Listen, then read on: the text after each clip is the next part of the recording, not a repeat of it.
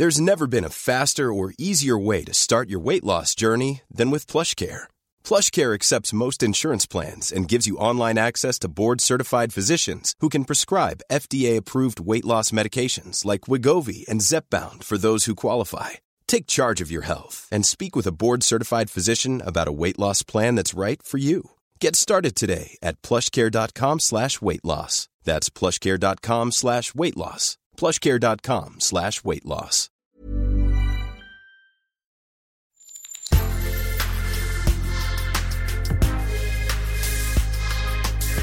Mais avant l'épisode, j'aimerais vous rappeler que notre premier sponsor, c'est vous. Pour faire Thune, vous savez qu'on a besoin de thunes. Ça prend du temps, du travail de montage, de journalisme. Je vous épargne le fichier Excel des coûts. Mais à vous qui kiffez Thune, pour assurer notre indépendance financière et pour que ça continue, eh bien il n'y a qu'un moyen, la cagnotte Tipeee. Sur Insta, via le lien en bio, ou sur Google en tapant Thune Podcast Tipeee avec trois E. T I P E E E. Vous êtes déjà nombreuses, nombreux, mais on espère que vous le serez encore plus. Pour que Thune continue, je compte sur vous.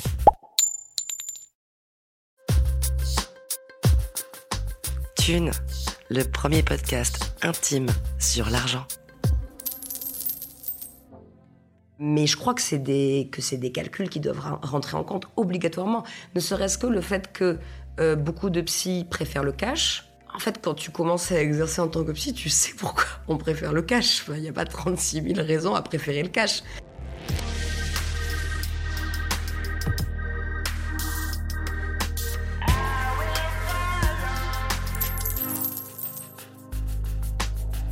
Psychanalyse et Thune, ça faisait longtemps qu'on y pensait. Mais pour en parler sans faux semblant, il fallait trouver la perle rare. Quelqu'un comme Mathilda Audasso, justement, une psy jeune qui connaît bien son corpus mais n'a pas peur de lever les tabous ou de critiquer les grands maîtres autoproclamés du divan. Bonne thérapie et bonne écoute.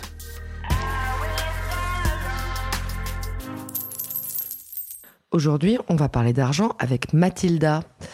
Mathilda, tu es psychanalyste, tu as trente ans et nous sommes en Seine-Saint-Denis, dans ton cabinet.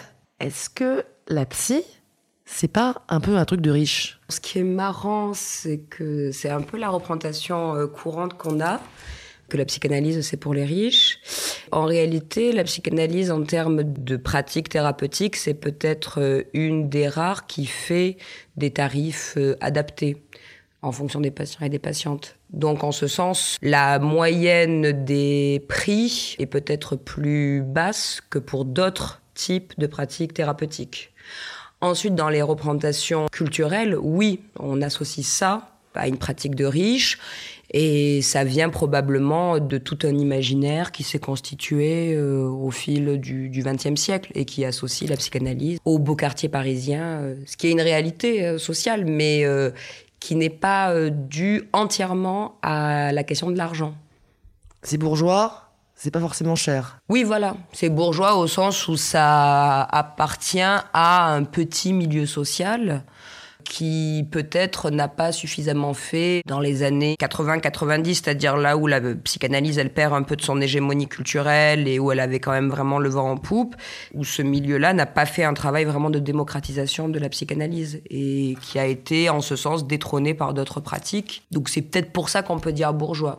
Une séance de psy, c'est combien en moyenne déjà ? Commençons par le début. C'est plutôt les patients, en fait, qui, eux, fixent une moyenne à la fin d'une première séance. Tu demandes à tes patients, bon voilà, est-ce que vous pensez à une fréquence euh, selon laquelle vous pourriez, vous pourriez venir ? Bon, habituellement, c'est pas moins d'une fois par semaine. Et en fonction de cette fréquence, est-ce que vous avez pensé à un prix que vous pourriez mettre pour, euh, pour les séances ? Et même, tu peux leur dire, voilà, comme ça, à compter de quatre séances par mois, vraiment, comment vous pouvez vous y retrouver, vous. Euh. Et donc, en ce sens, il y a des prix qui reviennent, et c'est ces prix-là qui indiquent peut-être la moyenne. Et donc, moi, la moyenne que j'arrive un peu à fixer, c'est entre quarante et cinquante. Mais je ne sais pas du tout si c'est la même moyenne que celle de psy en vue euh, dans les beaux quartiers parisiens. C'est, voilà, c'est en ce sens-là. Ou peut-être euh, la moyenne dans ces quartiers-là est... et plus autour de soixante à soixante-dix euros probablement. Est-ce que c'est un moment délicat, le moment où tu abordes ce sujet-là avec euh, un patient ou une patiente? Il y a beaucoup de cas de figure, mais délicat, en tout cas euh, très embarrassant pour euh, certains et certaines, parce que tu ne leur donnes pas de prix, et ce qui est, ce qui est assez rare. Je veux dire, dans des... quand tu vas chez le médecin, le médecin, il te dit pas, bon, alors combien vous pouvez mettre? Enfin, ça, c'est plutôt à la limite des, des pratiques de, je sais pas, de, de, de festivals, enfin, de buvettes dans les festivals où il y a oui. prix libre, quoi. Mais sinon, oui, il y en a beaucoup qui ne peuvent pas vraiment dire un prix qui leur semble possible, tout simplement, à la fin de la première séance. Et pour ma part, en tout cas, quand je vois que c'est vraiment trop embarrassant et que de toute façon, il n'y a rien qui va se décider, je leur dis, bah, écoutez, vous prenez le temps de réfléchir et puis on en reparle la, la deuxième séance et vous réglerez la première séance à ce moment-là. Sinon, il y en a qui ont déjà un peu des indications de prix en tête et je trouve que, en, là, je parle pour quelques semaines où je travaille à Aubervilliers, où du coup, je reçois beaucoup de gens qui viennent d'Aubervilliers. Je trouve que les, les patients et les patientes qui ont un prix déjà en tête, c'est un prix qui est quand même plutôt élevé. Euh, ils ont plutôt cinquante euros en tête. cinquante euros, c'est assez élevé, je veux dire, même sur un salaire euh, de mille cinq cents euros, c'est quand même assez élevé si tu viens quatre fois dans le mois. Donc, il y a, y a, voilà, y a ce cas de figure-là, il y a celles et ceux vraiment qui n'arrivent pas du tout, en tout cas pour la première séance, à déterminer un prix, et ensuite qui viennent la deuxième séance, et là, qui ont dit, bon voilà, j'ai réfléchi, peut-être qu'en fait, ils se seront renseignés auprès de personnes qu'ils connaissent, peut-être qu'ils sont allés voir sur des sites, en fait, tout simplement. Et puis, il y en a, et là, c'est arrivé à deux reprises, en tout cas, il y avait deux, deux patientes qui me disent à la fin de, le, de la séance, « Ah oui, mais en fait, moi, je... » Quand je les avertis, en fait, que c'est pas remboursé par la sécurité sociale, elles me disent qu'elles n'ont pas d'argent. Et donc, euh, peut-être qu'avant, j'aurais pu quand même décider de les recevoir gratuitement, mais comme maintenant, c'est quand même un exercice qui constitue une part de mon salaire, parce que c'est pas mon, ma seule source de rémunération, parce que je suis, au, je suis au chômage aussi, mais j'ai fixé des seuils en deçà desquels je veux pas baisser les consultations. Et donc, si vraiment elles n'ont pas du tout d'argent, bah, c'est arrivé pour une des deux, parce qu'elle est revenue, que je l'oriente vers une asso euh, qui prend euh, des, des patients quasiment gratuitement. Il y a cette idée que l'argent est important dans la démarche psychanalytique, en ce sens que le, ça dit aussi quelque chose de ce que le patient investit. Je sais pas trop, en réalité, c'est une idée commune qui circule beaucoup dans les cercles de transmission euh, psychanalytique. Mais en réalité, si tu la mets à l'épreuve, cette idée-là, elle tient pas réellement. La preuve, c'est euh, ces associations. Bon, j'en ai une en tête qui s'appelle L'époque, qui propose des psychanalyses, vraiment des psychanalyses, hein, qui peuvent durer des années quasiment gratuitement. C'est-à-dire que c'est, vous pouvez mettre deux ou cinq euros. Enfin, il y a une espèce de petite somme symbolique. Mais le fait même que ces patients ne mettent que deux ou cinq euros et que avant ça, c'était gra- complètement gratuit, ça n'empêchait absolument pas des psychanalyses sur des années. Il y a d'autres associations aussi gratuites, où c'est des freudiens purs et durs, qui, eux, supposent que si tu ne peux pas payer, alors il va falloir qu'il y ait un coût autre. Et donc, les psychanalyses qui sont euh, proposées sont obligatoirement trois fois par semaine, enfin, sur un, un rythme de trois fois par semaine, ce qui, ce qui peut être extrêmement éprouvant. Mais, mais même ça, moi, c'est une, euh, c'est une notion euh, vis-à-vis de laquelle je suis assez circonspecte, le fait qu'il faille que ça coûte quelque chose. Et en réalité, quand tu regardes les textes de Lacan, sur lesquels sans doute ces, euh, ces pratiques-là, ces conventions-là prennent appui, chez Lacan, les choses sont assez différentes d'un séminaire à l'autre. C'est-à-dire que tantôt, il va dire que le patient doit payer son savoir inconscient, l'assomption d'un savoir inconscient par de l'argent. Tantôt, il va dire que c'est par l'angoisse qu'il doit payer. Ce qui est certain, c'est que peut-être qu'il y a un retranchement de quelque chose dans le cours d'une psychanalyse. Ensuite, inférer ça du côté de l'argent ou du temps, je crois que ça revient vraiment à des psychanalyses plutôt au cas par cas. Ce que tu es en train de me dire, c'est qu'il n'y a pas vraiment de règles issues des grands textes de la psychanalyse qui viendraient dicter euh, la façon de faire, en fait. Il y a des conventions, en fait. C'est plutôt une discussion à ce qui se passe, mais de convenir ensemble entre l'analysant et l'analyse, enfin, ou le patient, la patiente, d'un tarif pour la séance. Mais c'est même pas quelque chose, je crois, que pratiquait tellement Freud en réalité. Ça, ça a été beaucoup plus Lacan. Pour Freud, c'était euh, des séances d'une heure Déjà, donc, une heure, ce qui ne se fait actuellement plus beaucoup. Et je crois que le, le prix des séances devait être fixé à l'avance par lui. Et ensuite, donc, il y a un tas de textes comme ça qui ont irrigué le XXe siècle et qui ont donné lieu à des conventions. Mais donc, en effet, il n'y a pas de dogme auquel se référer euh, concernant la question de l'argent.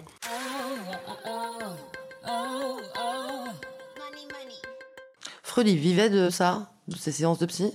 Oui, et même il y avait Elisabeth Rosinesco qui, dans sa biographie, s'est essayée à reconstituer un peu son salaire. Et il dit clairement dans un texte, ce qui est assez honnête de sa part, « Pour une heure de ma pratique, enfin, j'alloue une heure de mon temps à un patient. » Et donc, en ce sens, si la séance n'est pas euh, honorée, il faut que le patient paye, parce que sinon, l'analyste euh, se voit retranché de temps pour son salaire. Donc, ah, il en parle. Donc il avait ça en tête, oui. Ah, c'était pragmatique. Oui, pour lui, oui, vraiment. Et en ce sens, les séances ratées doivent quand même être dues. Et ça, ça continue. Ça, quand on rate une séance chez le psy, on la paye. Oui, mais c'est très... Euh, là, moi, je me rends compte, en tant que psy, c'est très compliqué de demander ça aux patients. C'est-à-dire que soit il et ou elle ont ça en tête, mais si c'est pas le cas... Euh, en fait, ça peut être très embarrassant. Alors, sans doute qu'il y a des analystes que ça embarrasse pas du tout, mais moi, je sais que c'est vraiment quelque chose qui m'embarrasse beaucoup. Et donc, je le fais pas avec tous les patients. Ça t'embarrasse parce que tu trouves pas ça juste, parce que si la personne a eu un problème, parce oui, que... Tu, oui, t'as, tu peux avoir peur, mais c'est, bon, ça, c'est le, le, après le problème du psy, il y a qui doit travailler ça, mais tu peux avoir peur que ça entrave le transfert, le, enfin, et même ça regarde nos propres embarras concernant la question de l'argent.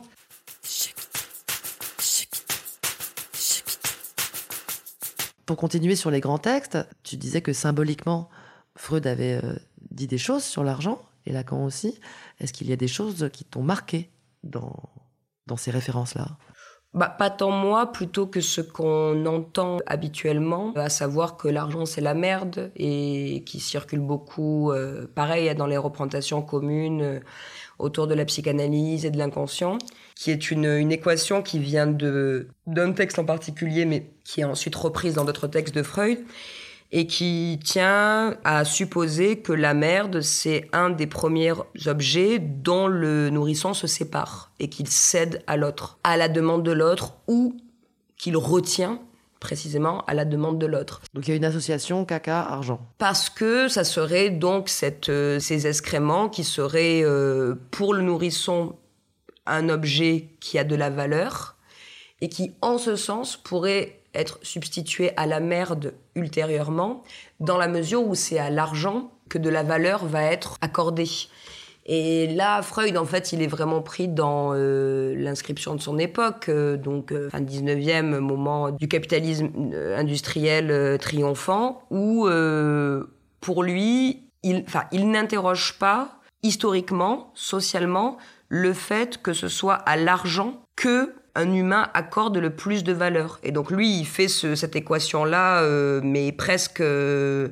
Tu veux dire qu'il est pris dans son époque, qu'au dix-neuvième, c'est l'argent qui est triomphant, et que, oui. euh, et qu'il se, il associe euh, ce qui a le plus de valeur au nourrisson, son caca, voilà. À l'adulte, son argent. Oui, et ce qui tient la route, je veux dire, dans sa démonstration, dans ses textes. Le, le seul problème, c'est de l'avoir repris, pour, enfin, pour argent comptant, précisément, de fait, dans plein de textes théoriques ou même dans les pratiques des psychanalystes face à cette équation-là entre merde et argent. Ce qui, ce qui peut avoir une cohérence, mais ce qui peut ne pas en avoir du tout, encore une fois. Voilà, ça provient vraiment d'une inscription théorique très située, pour Freud en tout cas. On comprend le, le symbole, c'est pas le, le caca au sens d'un truc comme on le, on le juge dans, quand on est adulte, c'est le, l'excrément au sens de, pour le nourrisson, ce qui a le plus de valeur. Néanmoins, ça fait quand même une analogie euh, assez facile à retenir, puisque l'argent est souvent vu comme sale, et l'excrément ouais. aussi. Oui. Il y a aussi cette... Euh, cette saleté qui est en commun. En plus, Freud prend appui sur ça, hein, sur des textes issus de, du registre biblique où euh, il y a euh, comme ça une équation faite entre ce qui est euh, le diable et euh, l'argent, mais ça provient d'un contexte historique précis. Et c'est pas dire que maintenant c'est révolu, c'est dire juste que tu, ne, que tu dois resituer la chose à chaque fois que tu fais cette équation-là, c'est tout. Pour avoir euh, pas mal feuilleté de littérature euh, psychanalytique sur l'argent, parfois il y a des choses qu'on lit qui sont juste euh, affligeantes de, enfin, de, de, d'indigence ou de raccourcis euh, hâtifs. Quand on pense psychanalyse, on ne pense pas Thune. On pense euh, rapport à l'enfance, on pense euh, traumatisme, euh, affect, sentiment, relation familiale ou sociale. On pense rarement euh, que dans le cabinet du psy, on va aborder des questions de Thune. Oui, c'est étonnant, alors même que dès la première séance, si le psy suit cette convention selon laquelle on va parler du tarif des séances, en fait, dès la première séance, on en parle. C'est quand même rare. Euh, tu vas pas chez le podologue euh, en train de discuter, euh, tu vois. Donc, je crois que c'est plutôt euh, ce qui est devenu la, la pratique psychanalytique au cours du XXe siècle, donc une, une pratique quand même, pas que, hein, mais tenue par beaucoup de bourgeois, exercée par beaucoup de bourgeois, où peut-être la question de l'argent est comme, en effet, euh, dissimulée euh, sous le tapis, on n'en parle pas. Et en même temps, euh, où euh, certains... Donc Lacan, évidemment, le premier, avait pour euh, coutume, hein, si ce n'est légende, mais je crois que ce n'est pas seulement des légendes, parfois de demander des sommes exorbitantes. Et parfois aussi de ne, de ne demander que très peu. Est-ce que quand des patients viennent te voir, est-ce que euh, sur le divan, ils abordent des questions d'argent ou est-ce que c'est des questions qu'ils ne pensent pas forcément à aborder ? Moi, ça s'est rencontré quand ils, à elles, parce que c'était plutôt des patientes, quand elles traversaient des, euh, des périodes financières compliquées. Et que soit ça venait entraver l'analyse, donc là il y a plusieurs euh, possibilités hein, dont on peut parler ensemble, soit parce que c'était des moments qui les stressaient beaucoup. Donc c'est jamais un déclencheur, c'est jamais, t'as jamais vu quelqu'un qui commençait une psy parce qu'il avait ou elle avait des problèmes financiers. C'est au détour d'un travail que ça va surgir. C'est plutôt au détour d'un parcours euh, analytique. Et ensuite ça peut opérer des virages. Par exemple, euh, des suspensions d'analyse. Des gens qui n'ont plus assez d'argent pour continuer à faire une analyse ? Soit ça, soit oh, tu proposes... Ça doit être super dur. Non mais attends, un, un arrêt là-dessus, c'est quand même l'enfer, non ? Quand tu dois dire à quelqu'un... Enfin, ou que quelqu'un arrive et te dit euh, « j'ai, j'ai, j'ai plus de thunes euh, ». Et que tu fais bah, « pas de problème, on se revoit dans deux mois ». Bah, ça doit être terrible, mais la, la fois où ça m'est arrivé, où une patiente m'a littéralement euh, dit ça, je lui ai quand même proposé qu'elle continue à venir... le temps que ça se remette à flot, qu'elle continue à venir euh, gratuitement. Ah, donc là, tu l'as fait ? Là, je l'avais fait à l'époque. Maintenant, je ne sais pas si je le ferai, je... ou alors je ne sais pas comment je le ferai. Est-ce que pas plutôt je ferai crédit ? C'est-à-dire, vous me rembourserez quand vous pourrez. Mais euh, donc ça, ça renvoie aussi aux conditions matérielles euh, du psy et de la psy. Ce que tu peux proposer à des patients euh, quand ils n'ont plus d'argent. Et oui, il y a toi, il faut quand même que tu, que ouais. tu manges, que tu payes ton loyer, que tu vives. Ouais. Et même encore récemment, il y a une amie qui m'a demandé si, si je connaissais un psy qui pouvait prendre que vingt euros, juste pour dire que les psys à qui je pensais, qui pourraient prendre en effet des, des, des tarifs assez bas, sont ceux aussi qui ont peut-être le plus de patientèle et qui sont amenés à avoir suffisamment de patients et suffisamment de, pati- de patients à qui ils demandent beaucoup, qui ont des, qui, des, des, des prix de séance assez élevés, pour pouvoir se permettre ensuite de prendre en effet des gens... Euh... Tu lisses en fait, tu vas faire payer plus cher à ceux qui peuvent et euh, éventuellement pouvoir faire des prix préf... enfin, moins chers euh, ouais. à ceux qui n'ont pas les moyens. Oui, bah, je pense pas que ça, ça s'ordonne comme ça a priori par les, par les psys, mais de fait... C'est comme ça que ça se, c'est aussi comme ça que ça se pratique. De la même manière que moi sur Doctolib, il a fallu que je, j'indique des prix indicatifs. Donc j'ai mis euh, bah, une fourchette. J'ai mis entre quarante et soixante-dix, parce que je m'étais dit, bon voilà, pour les gens qui travaillent sans être dans une situation de précarité, donc euh, en sachant que, évidemment, quelqu'un qui a juste un SMIC et deux gosses, euh, enfin, c'est, voilà, c'est quelqu'un qui est dans une situation de précarité. Mais euh, je me suis dit, je baisse pas en deçà de quarante euros, et après, j'ai mis, euh, pour étudiants et précaires, euh, j'ai mis trente. Ce qui peut être beaucoup, hein, ce qui peut être vraiment beaucoup pour un, un étudiant, trente euros. Les, est-ce qu'il y a des euh, névroses ou des pathologies en rapport avec la thune qui sont euh, connues, qui euh, font partie d'un décryptage clinique que tu as. Est-ce que quelqu'un qui serait très radin, par exemple, euh, ou quelqu'un qui serait très prodigue, c'est des cas qu'on connaît ou qui sont classiques, qui vont, qui vont avoir des origines, des symptômes et peut-être des voies de guérison communes ? Oui, alors bon, je ne vais pas faire dans le, le relativisme psychanalytique parce que c'est vrai que c'est assez insupportable parfois de dire euh, oui, tout est différent et tout. Et bon, dans ce cas-là, on ne dit rien. Mais à mon sens, on ne peut pas euh, euh, émettre un diagnostic, ce qu'on appelle une, une catégorie psychopathologique, à partir d'un, d'un, d'un maniement de le, que, que, ou d'un usage de l'argent. Je ne pense pas. En revanche, c'est présent chez Freud. Il y a un texte qui est, qui est célèbre, et, euh, Caractère et érotisme anal, je crois. Et ensuite, c'est repris dans notre texte quasiment dix ans plus tard, où il parle des gens ordonnés, économes et entêtés. Et où il va essayer de retracer l'étiologie pulsionnelle du caractère économe. Et c'est là qu'il remonte à une fixation au stade anal, et cetera. Mais déjà, ordonné, économe, euh, en fait, c'est des traits de comportement. Et c'est là que c'est assez étonnant de la part de Freud, c'est qu'on dirait qu'il confond des traits de comportement avec ce qu'en psychanalyse, on appelle des symptômes. C'est-à-dire que si tu as un patient qui vient te voir et qui te dit « Bon, voilà, j'ai un problème dans ma vie amoureuse, sociale ou que sais-je, peu importe, on me considère vraiment trop radin. » Et en ce sens, ça entrave vraiment toutes mes relations, c'est la merde, et cetera. Bref. Là, peut-être que cette, ce patient-là constitue l'argent comme un symptôme, comme quelque chose qui l'entrave dans sa relation avec les autres.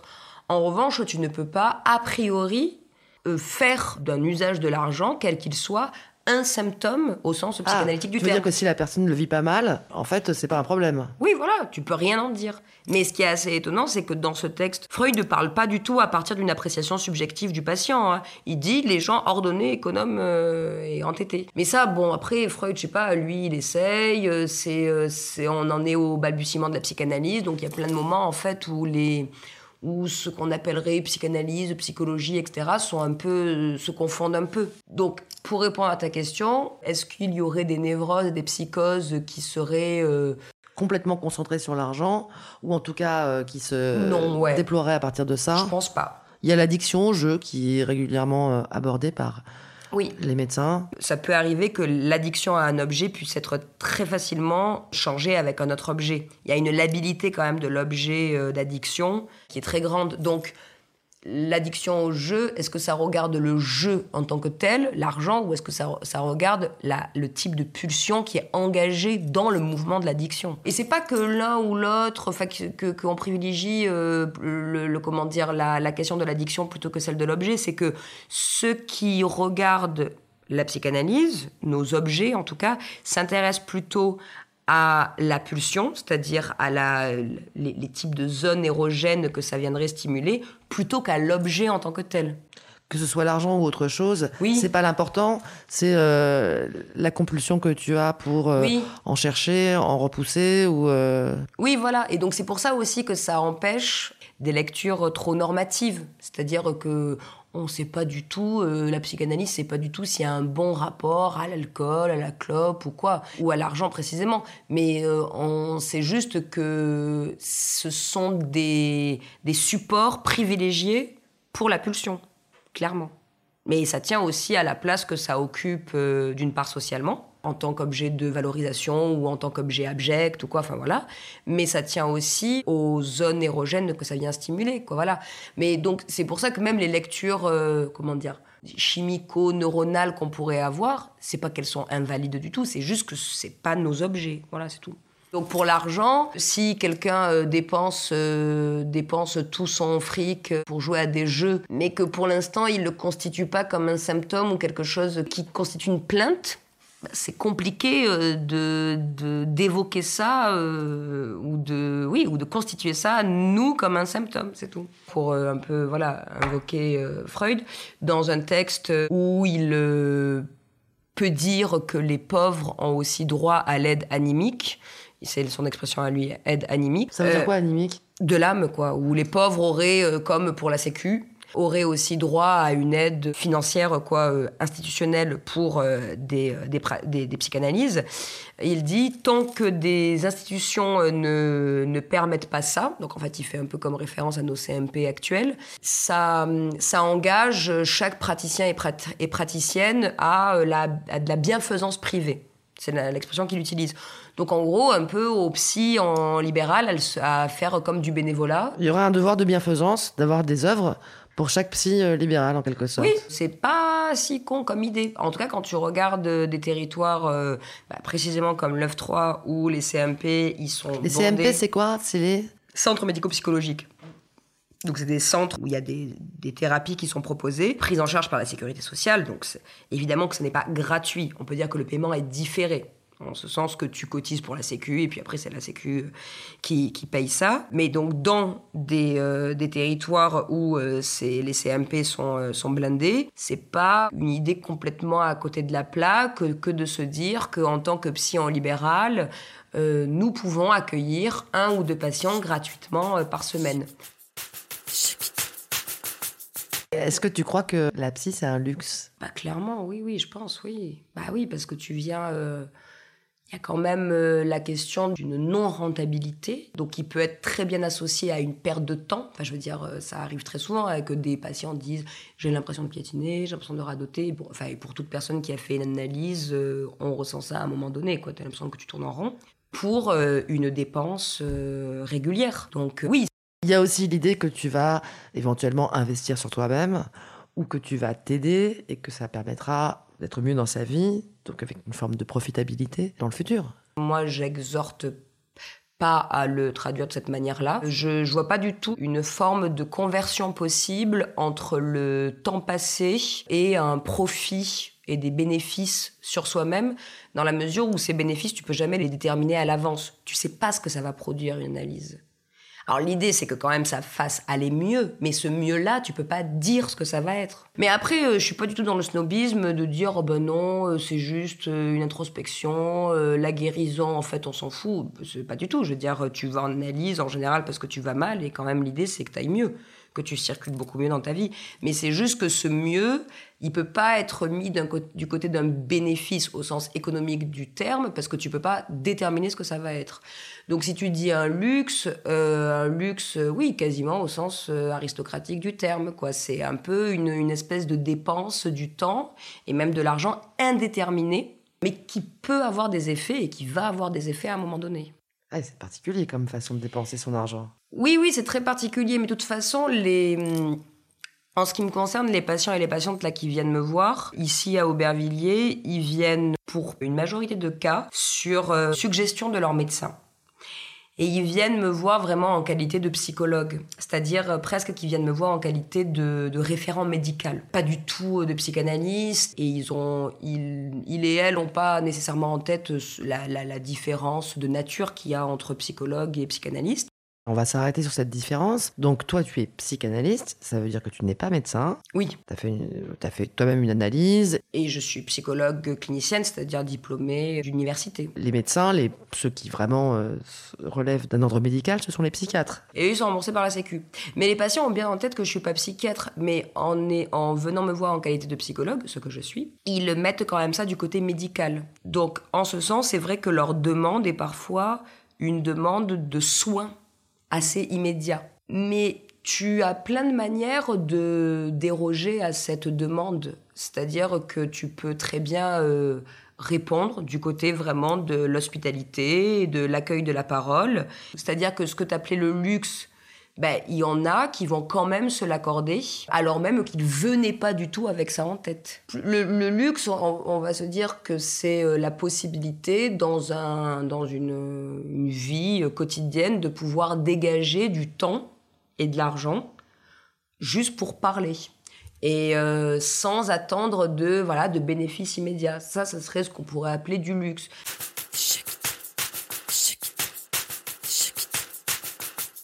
Tes patients, est-ce qu'ils ont une homogénéité en termes de classe sociale ou de revenus ? Quand j'étais sur Paris, donc pendant quatre ans, il y avait beaucoup de patientes euh, jeunes femmes, trentenaires, on va dire, classe moyenne, c'est-à-dire euh, profs, des petits, petits boulots culturels, euh, voilà. Classe moyenne intello alors plutôt. Classe moyenne intello, voilà, c'est ça, mais pas avec beaucoup d'argent. Et là, sur Aubervilliers, c'est extrêmement hétérogène, c'est-à-dire qu'il y a euh, beaucoup, beaucoup de milieux sociaux confondus, euh, du prof à un patient qui travaille dans un...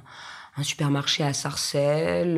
Là, j'arrive pas du tout à dégager une homogénéité sociologique et je crois que ça tient quand même au territoire du quatre-vingt-treize d'Aubervilliers. Ça, et ça tient aussi au fait d'être, d'être sur Doctolib, c'est-à-dire de, de passer par une visibilité qui est plus démocratique. C'est-à-dire que c'est pas juste les initiés qui vont aller trouver un article et qui vont se dire « Ah tiens, elle ou lui, j'aimerais bien l'avoir en psy ». C'est juste, tu cherches en termes en fait, de commodité géographique autour de toi Et après, tu regardes à peu près si ça te convient et basta, quoi. Alors, toi, t'as trente ans, t'es une jeune psy. Tu viens de t'installer ton cabinet dans le neuf trois, ouais. En quatre-vingt-treize, en Seine-Saint-Denis. Maquillerais, je crois, le département le plus pauvre de voilà. France, je crois. Voilà, il y, y a des Parisiens qui achètent, mais euh, quand ouais. même, il euh, y a une très forte mixité sociale. Est-ce que t'as beaucoup de concurrence ? Est-ce qu'il y a beaucoup d'autres, d'autres psys dans le neuf trois ? À Aubervilliers ? Ouais. Non, non, je crois qu'il n'y en a vraiment pas beaucoup, parce que la dernière fois, il y a une... Euh, une patiente qui arrive et qui me dit euh, « Mais... Euh, Mais vous êtes là depuis longtemps, mais moi, ça fait des mois que je cherche. » Donc, j'en ai conclu... Alors, évidemment qu'il y a des psys et des psychanalystes, euh, parce que j'ai regardé euh, à Aubervilliers, mais il y en a très, très, très peu. Vraiment très peu. Contrairement aux grands pôles urbains, particulièrement Paris, mais probablement aussi Lyon, Marseille, et cetera. Mais vraiment, Paris concentre une quantité de psy extrêmement importante, vraiment. Plutôt dans les arrondissements chics, non ? Il y avait une étude d'anthropologie qui avait été réalisée, mais donc ça, je te parle, c'était en deux mille dix. Les arrondissements où il y avait le plus de cabinets psy en libéral, psychanalystes, c'était le seizième et le quinzième, je crois. Euh, enfin, en tout cas, il y avait le seizième. Je pense que ça a dû changer parce que les psychanalystes gagnent moins qu'avant, donc se sont installés et ont loué des, dans des arrondissements quand même moins, moins chers. Ce que je veux dire, c'est que la, la, la détermination euh, économique n'est pas la seule qui entrave des, des gens à venir consulter. Il y a plein d'autres éléments qui proviennent sans doute d'une connaissance, d'une initiation, d'une autorisation qu'on a de par son milieu à aller consulter. Enfin voilà, il y a plein de choses comme ça. C'est ce que je disais tout à l'heure quand, euh, en faisant référence euh, au, au peu de travail de démocratisation qui a été euh, fait dans les années euh, quatre-vingts quatre-vingt-dix, où les psychanalystes euh, parisiens, pour la plupart, se sont recroquevillés en un petit milieu d'initiés et n'ont pas du tout transmis euh, la psychanalyse au-delà des cercles, parce que ça aurait euh, suscité des formats que sans doute eux trouvé euh, peu adéquat ou trop, trop vulgaire, trop proche euh, des, euh, de, de la pub et du marketing, quoi, probablement. Et peut-être qu'ils ont eu raison, en effet, de résister à ça. Le seul problème, c'est de ne pas avoir trouvé euh, d'autres, euh, d'autres moyens de démocratiser ça et clairement d'avoir été complètement supplanté par le développement personnel, la psychologie positive et tout, qui... Euh, c'est pas tant un problème pour les psys en tant que tels, ils ont quand même bien vécu. Euh, je veux dire, c'est pas, c'est le problème pour les patients, parce que, à mon sens, je juge ces pratiques extrêmement euh, euh, problématiques, pour pas dire autre chose, quoi. C'est donc euh, qui reposent quand même sur des, euh, des critères de, d'efficacité, mais appliqués à soi-même, qui peuvent être désastreuses. Donc voilà.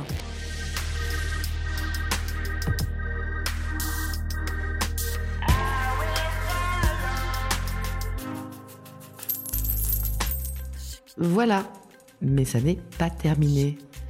Que gagne exactement Mathilda Audasso ? Quelle est son économie de psy ? Pour le savoir, il y a un second épisode. Bonne écoute.